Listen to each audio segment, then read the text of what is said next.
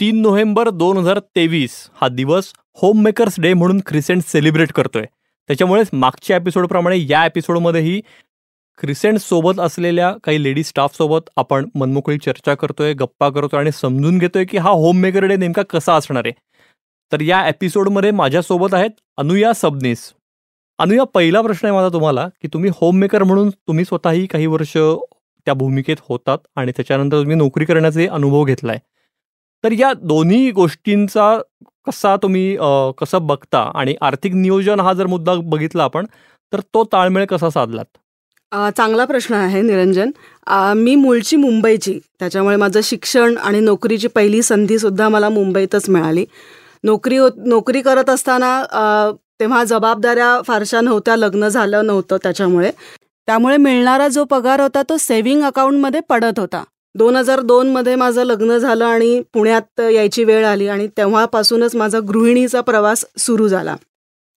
गृहिणी म्हटलं की खरं तर खूप जबाबदारी येते त्याचं एक दडपण असतं. जरी घरी आईला काकीला ह्या सगळ्यांना गृहिणी म्हणून काम करताना जरी बघितलं असलं तरीसुद्धा प्रत्यक्षात गृहिणीचा अनुभव घ्यायचा ह्याचं थोडंसं दडपण नक्कीच होतं.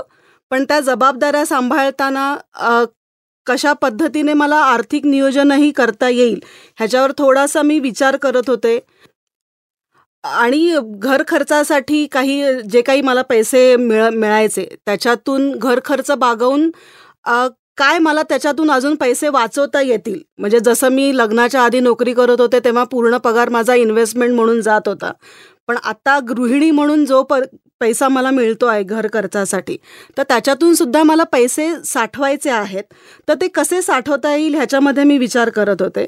आणि परत एकदा मुंबईची असल्यामुळे घरी शांत बसणं हे मला जमत नव्हतं. म्हणजे घड्याळाच्या काट्यावर चालायची सवय आणि पुणे तसं सुशेगाद असल्यामुळे थोडासा तो मला ते जड जात होतं.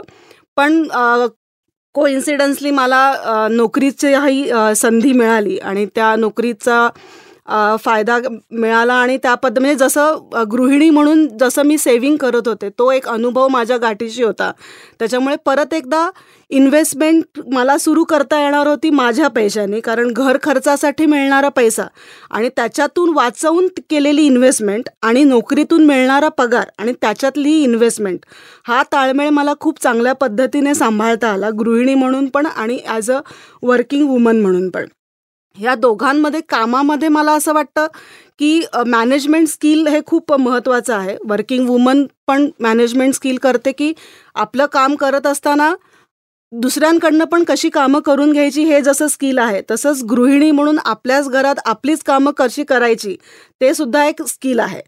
तर ह्या दोन्ही होममेकर आणि वर्किंग वुमन म्हणून तो एक अनुभवही मला चांगला आहे आणि आर्थिक नियोजनही मला ताळमेळ मला चांगला घालता आला. वा तुम्ही म्हणताय तसं की होममेकर असो की वर्किंग वुमन बचतीची सवय ही प्रत्येक स्त्रीमध्ये उपजत असते. हो.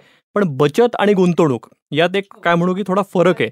तर ती गुंतवणुकीची कॉन्सेप्ट जी आहे ती तुम्ही कशी समजून घेतलीत? जसं मी आधी म्हटलं की लग्नाच्या आधी फारशा जबाबदाऱ्या नव्हत्या. त्यामुळे मिळणारा पगार हा सेव्हिंग अकाउंटमध्ये साठत होता. पण होममेकर असल्यामुळे जबाबदाऱ्या वाढल्या आणि त्या जबाबदाऱ्या वाढताना आर्थिक जबाबदारीसुद्धा मी पेलू शकेन का? किंवा घरच्यांसाठी हातभार आर्थिक हातभार मी लावू शकेन का? हा सारखा विचार मी करत होते.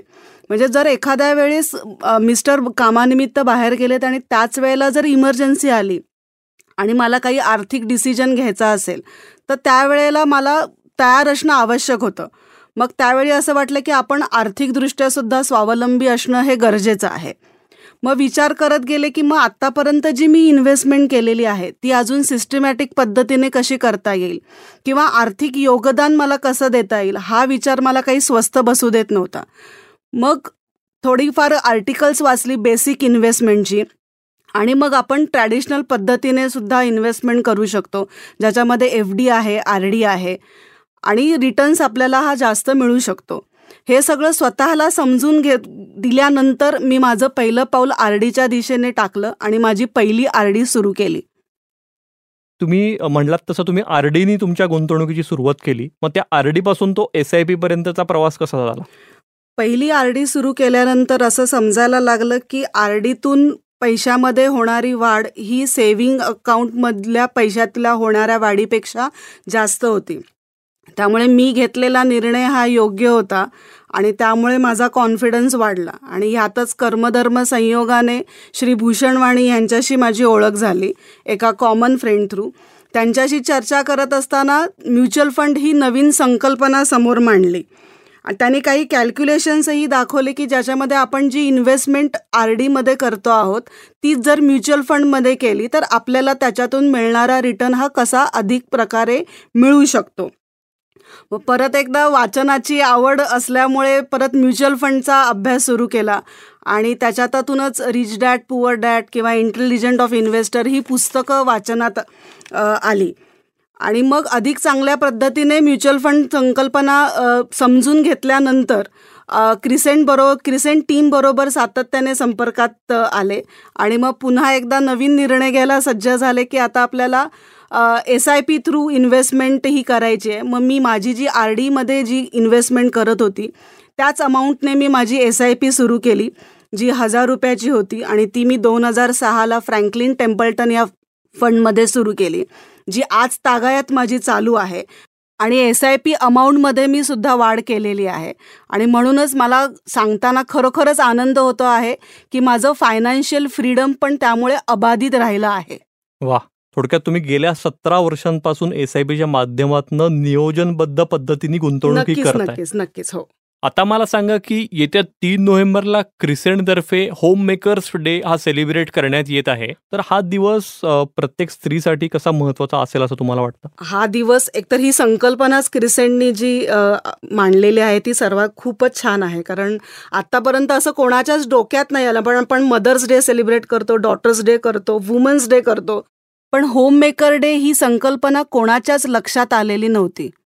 जी क्रिसेंट टीमनी लक्षात किंवा ती त्यांच्या डोक्यात ती कल्पना आली तर हा दिवस नक्कीच खूप सर्वां सगळ्या गृहिणींसाठी महत्त्वाचा आहे.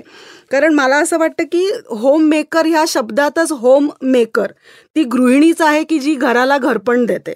सो गृहिणी ही प्रत्येक वेळेला अष्टावधानी असते तिला प्रत्येक स्तरावर काम करायला लागतं ती सगळीकडे अग्रेसर असते. सो तो तिच्यासाठीचा दिवस आहे. तिला तिला जे पॅशनेटली करायला वाटतं आहे किंवा करावंसं वाटतं आहे ते तिने करावं. याचा अर्थ असा नाही की तिने ते होम मेकर डेच्या दिवशीच करावं. तर तिला कुटुंबानी पण जर साथ दिली तर हा होम मेकर डे दर दिवशी साजरा होऊ शकतो.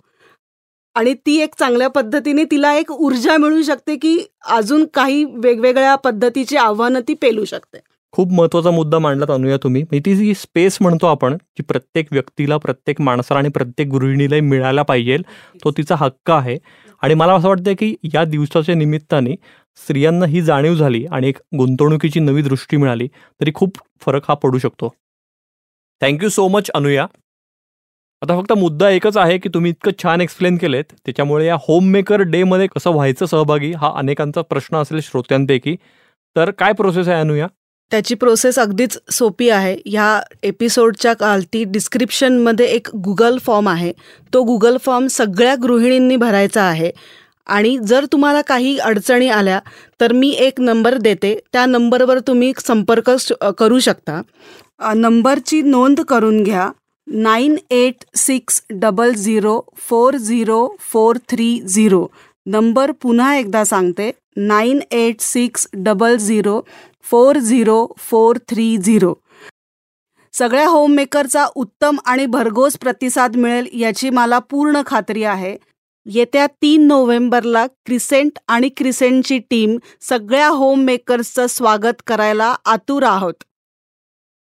आत्ता आपण ऐकलात अनुया सबनीस आणि निरंजन मेढेकर यांच्या आवाजात होममेकर्स डे निमित्तचा हा स्पेशल फंडा म्युच्युअल फंडाचा या पॉडकास्टचा एपिसोड ही क्रिसेंटची निर्मिती असून साऊंड्स ग्रेडची प्रस्तुती आहे.